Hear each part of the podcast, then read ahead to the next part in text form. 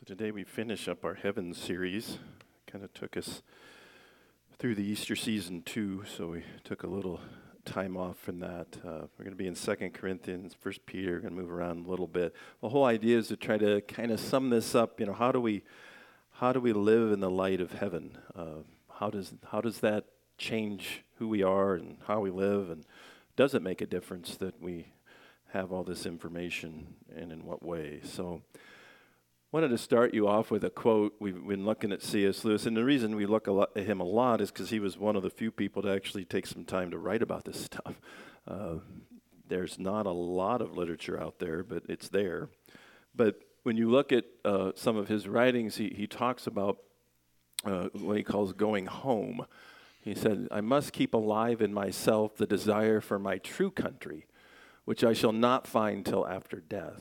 I must never let it get snowed under or turned aside. I must make it the main object of life to press on to that other country and to help others to do the same.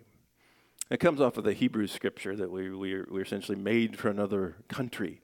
And, and you get in, in even in uh, chapter 11, the Hall of Faith, uh, where you've got these different characters that show up and what they did and how they, they didn't receive the promise here is a, is a greater promise. And, and, and that helps us because these men and women lived knowing that they weren't going to get everything in this life. That's the way they lived. And sometimes we, uh, I think, forget that. And especially in some uh, New Testament ways, we, we think that we're supposed to get everything now, everything here. And we, and we get a lot now, and we get a, a lot here. Uh, but going home, you know, uh, going to heaven is going home. Home is an interesting word. Um, sometimes we uh, think about home as our house, and that's good. I mean, uh, but it's different words when you get the uh, the word home that you see in in the Bible when it talks about it in the New Testament as a Greek word that means uh, dwelling with your people. I think that's kind of a neat way of putting it. Um, dwelling with other believers and, and with, with Christ. So the, the current heaven, the final, the current heaven where people go when they die in the Lord, um, is home for those people because they're with their people and they're with their Lord. And then eventually the new heaven, the new earth, which we've been hitting really hard the last 10 to 12 weeks, but it's a real place. That's what we have to remember. And it makes a big difference in life, doesn't it? Knowing that this life is not what you were created to live through. I mean, that's, it's hard. We just, and you, you just got to keep hitting it because it's so easy for you to, to us to go back and, and start thinking about this life only. Uh, we, we, don't want to be so heavenly minded, we're no earthly good. I realize that. But we also don't want to think about this life so much that we don't don't remember that in this world we will have trouble in the world to come that will go away. Um, and home has to be that true reference point. That's the thing you always can go with. You know it's one of those things even the the, the most uh, greatest suffering believer can still point to that. You know one way I, I like to put it i don't know if it works but it's they can't take that away from you you, know, you can take away everything else can be stripped. You know, if you want to look at, and we're going to hit one of his verses here in the middle of the book um, in a bit. Uh, Job is a good example. Everything was taken away from him, but he still he knew he knew he had a home that was, was still to be in the future. And we talked about this last week, but I wanted to hit it again. Eternal life is a term that Jesus uses a lot. I came that you may have eternal life. Now, when we hear the word eternal, it really has two different ways of looking at it. There's the, the obviously duration.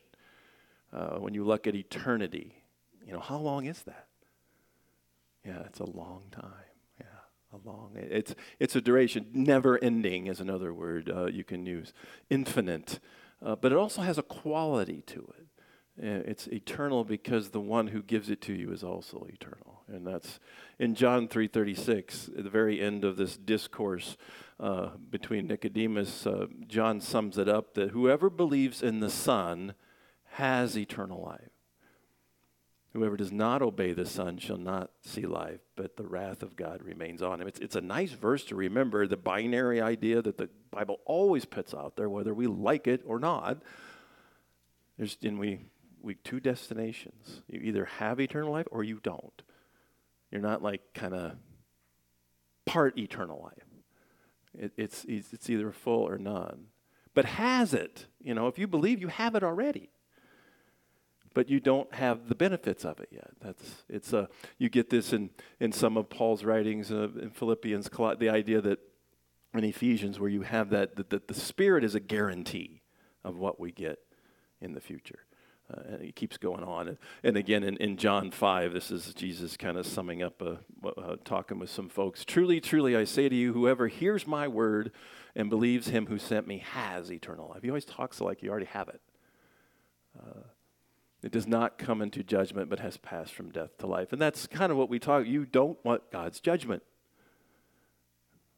Because if the standard, and that's what we got to get right, if we're going to do the karma thing where oh, did you do more good things than bad things, which is not a Christian idea, then, you know, the problem with a lot of those karma religions, Hinduism and others, is they don't ever tell you what the scale is. Almost seems mean. It's kind of like our point scale here at Grace Church. You know, I might give you a point here or there. I have no idea how many points you need. And I don't even know what you can turn them in for it's just kind of a way of making, well, yeah, I guess making fun of or that idea that, you know, it seems kind of mean almost to say you need to do good things to get enough points or enough karma. How much do I need? I don't know. But I'm sure it has something to do with something you need to do for me. Yeah. It's so easy to have that morph into self centeredness. But and again, the whole idea of the cross is the judgment's not something we come into. You either get grace or judgment, and we want grace. There's a reason, and that, that was before I got here, that the founders of this church didn't call it Judgment Church.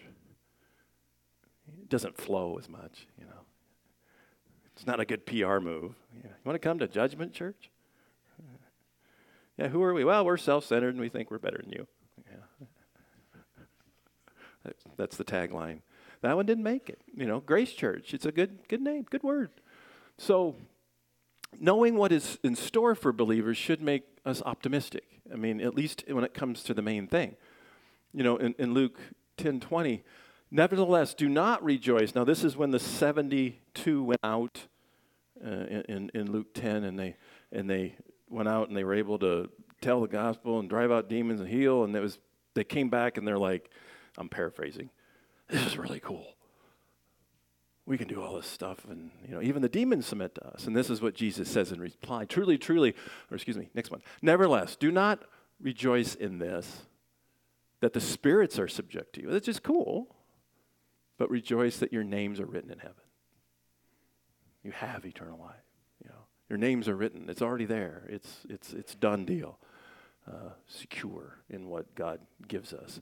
And the foundation is always Jesus, you know. Um, he ta- in First Peter, he's talking about the trials we go through, uh, which, you know, I, I know I really smack some of the theology that's out there that says you can have your best life now. Mostly because it's just not biblical. I mean, you can have a decent life now. I mean, like right now, I mean, it's, it's pretty nice right now, right? Are you comfortable? We got the air on, you know. You got, you know, if you need to go outside and get some more coffee, go ahead. You know, keep you awake for this. You've got another hour here, a sermon. So, no, no, not really.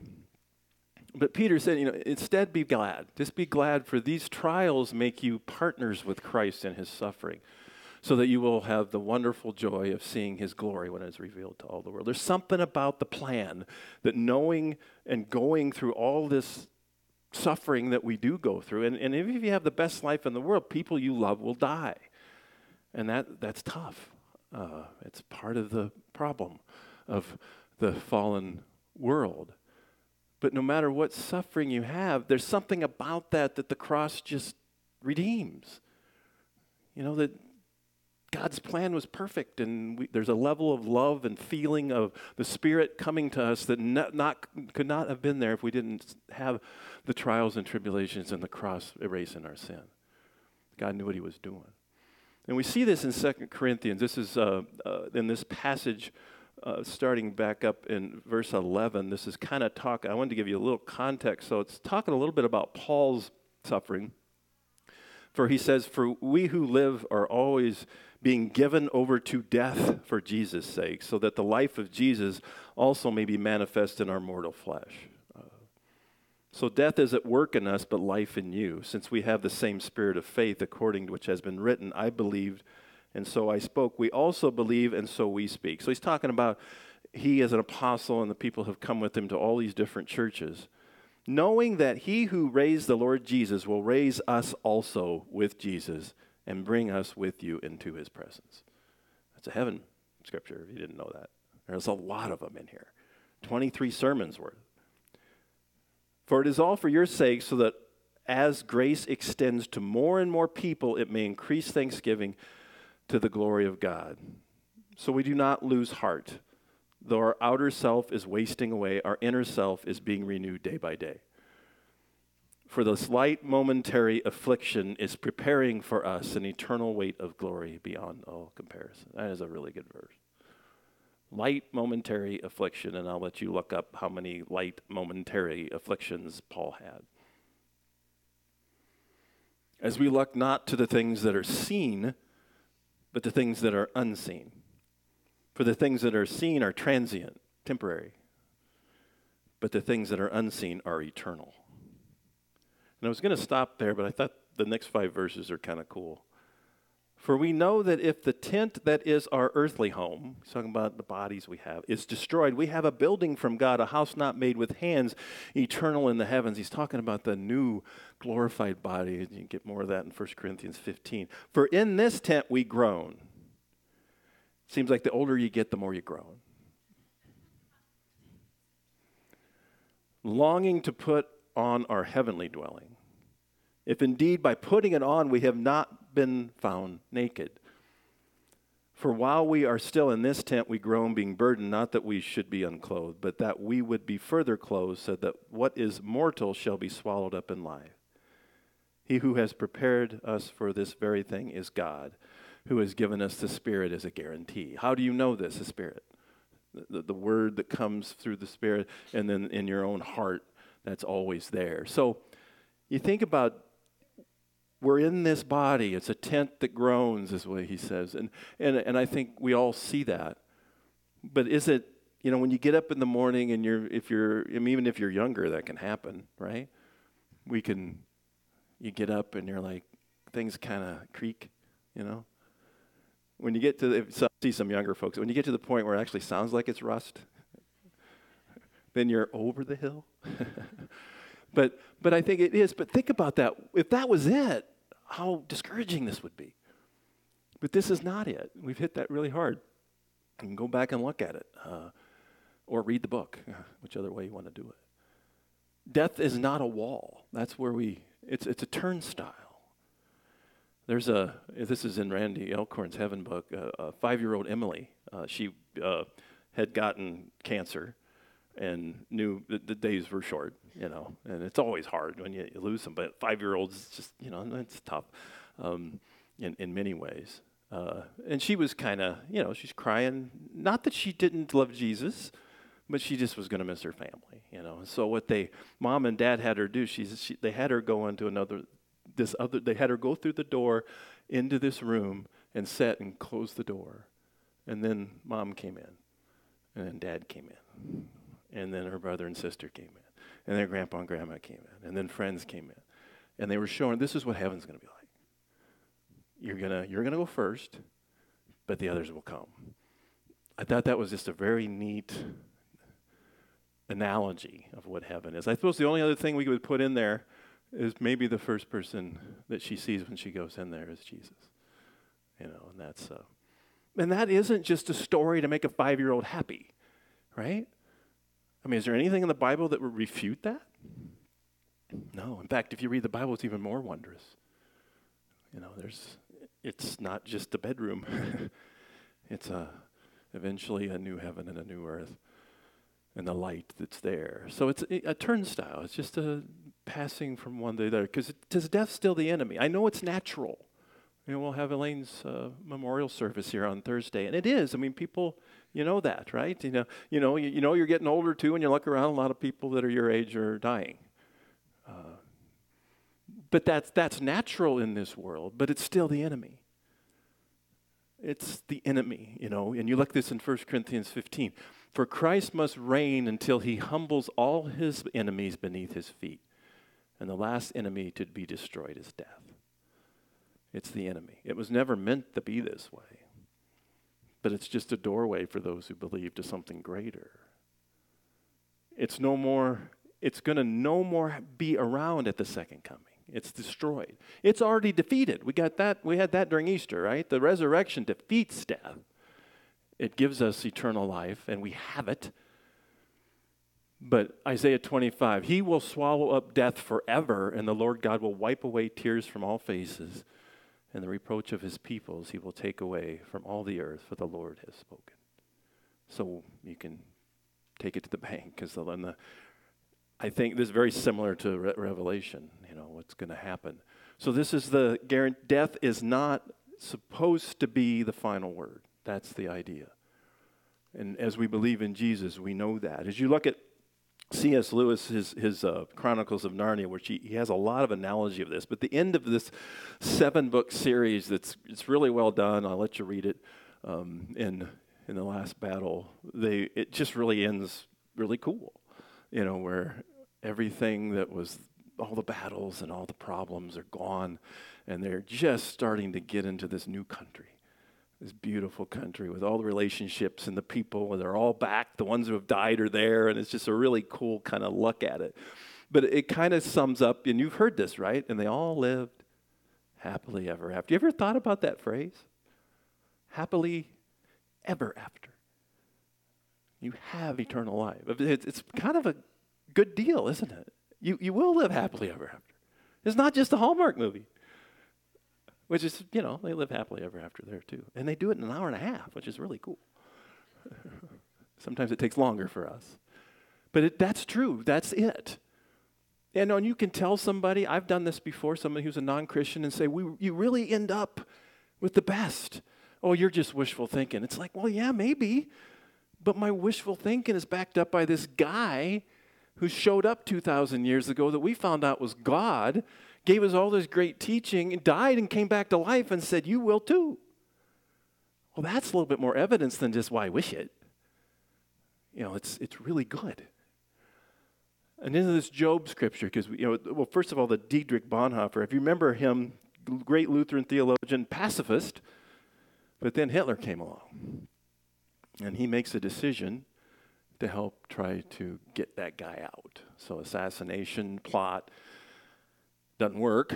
Um, and he, I remember him writing, you know, I still feel that taking the life of the Fuhrer has its problems, but it's better than not doing this, doing nothing I can't do. And he's a pacifist, you know. So, but he gets caught, goes to Flossenburg, um, and I think it was like four days before the armistice was signed that he gets hung and he did a lot. If you letters from prison, if you want to read that, he did a lot of. Uh, God used him so greatly uh, to bring people to Christ in the prison camp. But he's going up there, and then they record his words. You know, it says, "This is the end." But oh, what a great beginning! You know, and and obviously God had given him something that. Because I think about myself, it's like, ah, where do I sign? You know, heil Hitler. You know, just get me out of here you know but no there was just something there you know greater and you see that in a lot of the martyrs. But job and his life and again i, I think i talked about this job is a great book to read. It's not a book about suffering not primarily. It's a book about faith. It's a book about trusting god through everything.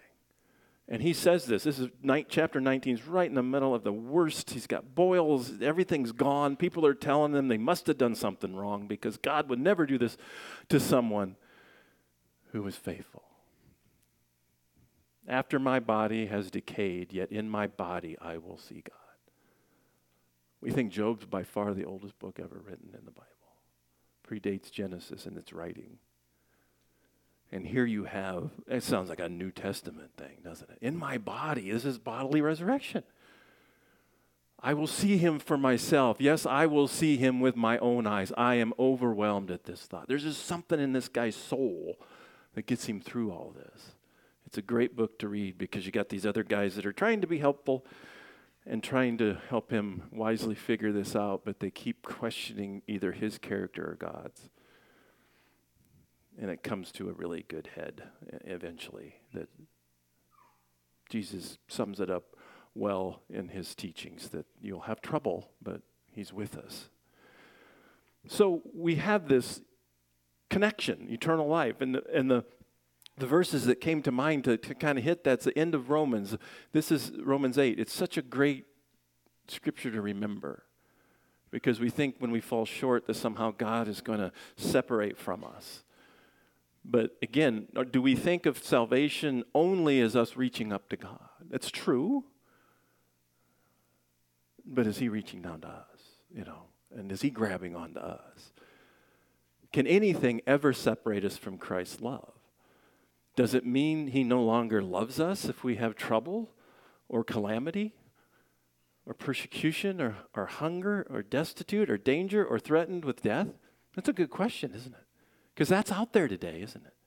That was back in Job. That's what they told him. You must have done something wrong or God wouldn't let this happen to you. It's a theology that Jesus tries to dispel in Paul. Maybe he's reading Job when he's writing this. I don't know. I am convinced that nothing can ever separate us from God's love. Neither death nor life, neither angels nor demons, neither our fears for today nor our worries about tomorrow, not even the powers of hell can separate us from God's love. That's pretty strong. That's pretty much everything. No power in the sky above or in the earth below. Indeed, nothing in all creation will ever be able to separate us from the love of God that is revealed in Christ Jesus our Lord. That if you think, I always think about this, God's just got a hold of you. You know, a strong hand.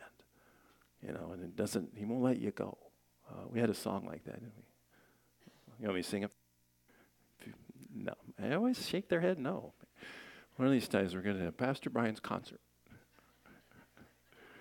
Nobody will show up, but that's maybe we'll give you a free bracelet. So, knowing this, how should we live? This is Richard Baxter, one of the theologians of the past. This is a good quote. I'm going to go, uh, and I, I thought this myself. You may too. You have to be careful how you say this, but he says, One would think if a man did but once hear of such unspeakable glory, and you guys got to hear it 23 times, the glory to be obtained, and believed what he had is to be true. You know, we don't have to do the, you know, the, do you believe it's true? Yes, we do. But, I mean, but in your heart, I hope you do. If you believe it's true, he should be transported with the vehemency of his desire after it and should almost forget to eat and drink and should care for nothing else. And speak of and inquire after nothing else but how to get this treasure. You can probably think of the great pearl in Matthew 13. And yet, and I find this in my own life a lot, and yet people who hear of it daily and profess to believe it as a fundamental article of their faith do as little mind it or labor for it as if they had never heard it of any such thing or do not believe one word they hear. You know, faith is always an active verb. You know, we think of I have faith as just trusting in the, the, the information, and, and that's part of it. But it's, you think, if this is true, should it not change how we live? It doesn't make, it doesn't say you have to smile all the time. You know, most people are annoying. I'm just kidding. But, but I think, again, there's something, well, look at Bonhoeffer, you know. I mean, he obviously understood there was something greater and, and this Baxter quote is so good because it helps us understand that if this is really true, it should make a difference. And if it's not making a difference, let's pray God to help us make it make a difference. Because it, if it's true, this is really, really good news. That's why we call it that. You know, that's what gospel means, right? It's good news. John 16, 33, I think sums it up so well in this life. I've told you all of this so you may have peace in me. Here on earth you will have many trials and sorrows. but take heart because I have overcome this world. Isn't that a great verse? It's right at the end of the all of it or of the upper room discourse at the end of chapter 16. It's easy to remember. Think about that. That is so and think, you know, this idea that if you're faithful, you won't have trials and tribulations. Who are they listening to? I don't know. If I could sign up to that, I probably would. If God said, Do you want trials and tribulations and get everything in heaven that I ever want to have you, or not, I'd probably go with or not. But He didn't ask me that. He didn't ask Job that. And whether I like it or not doesn't really matter what is true. I mean, think about your own life. When are the times that you get closer to God?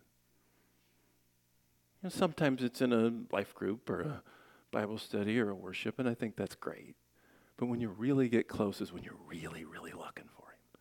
And when do you really look for Him? When you're going through tough times. You know, it's just the way it works. So, and, and it's great, you know. It's, you know, He kind of whispers to us in our prosperity and He shouts to us in our suffering because we're listening. It sounds like a shout. And we don't want to believe the enemy. The enemy is going to tell you that. It's, he he's, does that all the time. He's always lying. He started out that way. Did God really say that you're not supposed to eat from this tree? Did God really say that there's all this great stuff later? Isn't that kind of just once upon a time stuff? You know, Jesus said this well in, his, in John 8, in a couple verses here. For you are the children of your father, the devil. He's talking these people are rejecting him. And you love to do the evil things that he does. He was a murderer from the beginning. He has always hated the truth because there's no truth in him. When he lies, is consistent with his character, for he is a liar and the father of lies. And most of the lies that Satan puts out there are quite subtle. God wants you to be wealthy. And if you're not, do you really want to follow him? That's subtle. That's out there, though, isn't it? You know, if we could just, you're a really good pastor if you get more people here. I mean, that's that's there, eh, all of us. And, and I don't think the other having lots of people here is a bad thing, but it shouldn't be just because of us, right? It should be I mean, you preach the truth, you teach the truth, and if people come, great. If they don't, you find another job, right? It's not that hard. I think you have to look at it that way. But earlier in this uh, same discourse, Jesus says, If you abide in my word, you are truly my disciples. Let that set there for how many times have, have not just me, but have people told you growing up or however that you should be in the Bible? I mean, why? So you can know information, that, so you can answer some good children's sermon questions? I mean, most time the answer is just Jesus.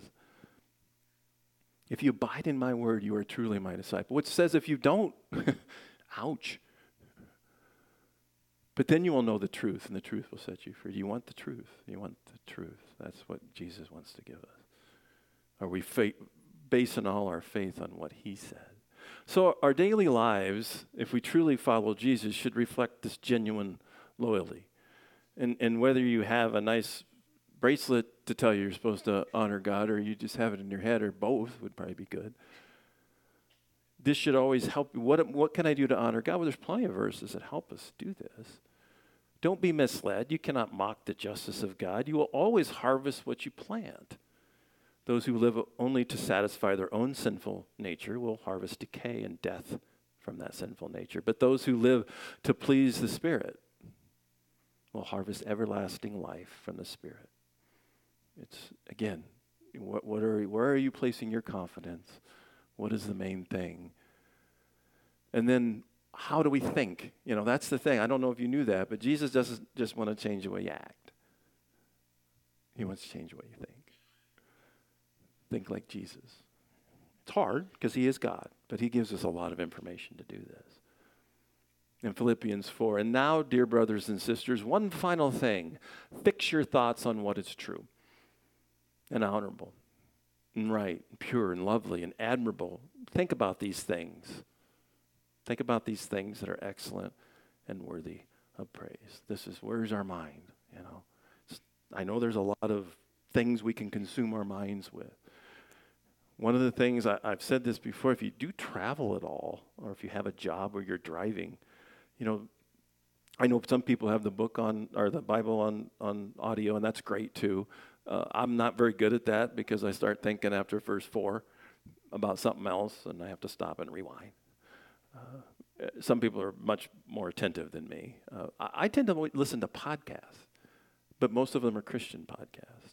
You know, think on these things, and it's just you kind of feel like you're in the conversation a little bit. And it makes the trip go really fast. You know, I don't have to have as many big gulps to get through because then you just got to stop and go to the bathroom. So. But so we want to reflect that. That's it. How do we think? You know. So as we kind of sum this up, our whole heaven series, I think it's good to think about your own mortality. It's one of the things when you do a, a memorial service. They always said this is kind of a, a thing they told us at seminary when we had this class. It was a, a seminar to help us kind of get into the real ministry. They said, you know, when you're doing a memorial service, somebody has died that people love, and they're listening for hope. And what's cool, we have so much of it. It's the hardest part of a memorial service is there's just so much. You gotta, you, they only give you like half hour. Now we're doing a wedding, they're just waiting for you to shut up. And you have to remember that. I've never been told, you know, Pastor, that, that wedding sermon was a little short. The shorter, the more attaboys I get, the shorter it gets. I just should get up there and say, Do you? Yeah, do you? Kiss, go. And that'd probably the happiest wedding anybody ever had. But again, when we reflect on our own mortality, it, it's not to be morbid, it's just reality, right? Tomorrow's never promised, right? We know that. Reflect on the fact there's only two destinations. There's nothing in the Bible that says there's a third. If God wants to make a third later, that's up to Him. We should not teach it because it's not in there. Think about that the world is not your home, that your home really is with the people that love God and with God. And that might be in the house now and it might be somewhere, but ultimately it's heaven, right? It's the final heaven, the new heaven, the new earth. And then for those who die in the Lord now, in this current heaven with him. Think about the fact that your own choices make a difference in eternity. Certainly, the main choice of following Him. That's an eternal, eternal choice. You know, it's aided by God, it's aided by other people, but it's still your choice. And then this is an old Puritan one. I love this. And think about God as your audience. One. Are you honoring God with this choice? What if it doesn't honor everybody else? Doesn't matter. What's cool if you have peers, people you spend time with, that when you honor God, they're happy about it. That's kind of what you want. It doesn't mean you don't associate with people who are not in that camp, but that's really neat. And as parents, if you're parents, I mean, think about that. If they're honoring you, they should be honoring God. If they're honoring you and that's not honoring God, you're doing something wrong. And how do I know? Well, read the book. You know, it's open book. For did you know that? If I ever ask you a question about the Bible, it's open book. You got all kinds of heck here. I can search for anything you want. I can search it in Greek, Hebrew, Aramaic, and Latin. I don't do that often, but it, it, you can do it. It's open book. It's never hidden. And then ultimately, remember that your true home is the new heaven. That's what you were created for. We had that last week. You know, you're living the dot right now. You're going to live the line. This is just a small, small piece of what your total existence will be. So we're going to finish up here with Second Peter. Uh, it's just so good. Um, he does. Uh, Peter came a long way. We kind of get to be a fly on the wall and watch him kind of progress and mature as a disciple uh, in the Gospel of Mark, which we will be starting next week, uh, which Peter was probably the big source for. Since all of these things are thus to be dissolved, he's talking about the new heaven and the new earth and the old dissolved. What sort of people ought you to be in lives of holiness and godliness, waiting for the hastening, the coming of the day of God, so that always that expectation, because of which the heavens will be set on fire and dissolved, and the heavenly bodies will melt and burn. But according to his promise, we are waiting for a new heavens and a new earth in which righteousness dwells. Righteousness is relationship word, right relationship with God and each other. So, what lasts forever? Well, God, Father, Spirit, Holy, the Son. God's Word lasts forever. We're going to be studying that more. So you might as well get started now, right? His people and His place. We know those are all not going away, and we should invest our time there. So, heaven, current and final, should be one of our main goals and motivations in this life. Because we Paul says he's not achieved everything, but he, he presses on toward that goal. It's always a goal of, of trying to win the prize, which is God, which is Christ. That's what you focus on. And I want to finish up this idea with we've had this, these verses uh, over and over again. Uh, Revelation 21. This is to finish up our heaven series. The band can start coming up if they want. Then I saw a new heaven and a new earth. For the first heaven and the first earth had passed away, and the sea was no more. And I saw the holy city, New Jerusalem, coming down out of heaven from God, prepared as a bride adorned for her husband. And I heard a loud voice from the throne saying, Behold, the dwelling place of God is with man. He will dwell with them, and they will be his people, and God himself will be with them as their God. He will wipe away every tear from their eyes, and death shall be no more. Neither shall there be mourning, nor crying, nor pain any more. For the former things have passed away. And he who was seated on the throne said, Behold, I am making all things new. Let us pray. Father, as we've gone through this series, we've seen there's so much promise about what you have prepared for us for everyone who calls your Son Savior, for everyone who accepts the grace and uh, tries to live by faith.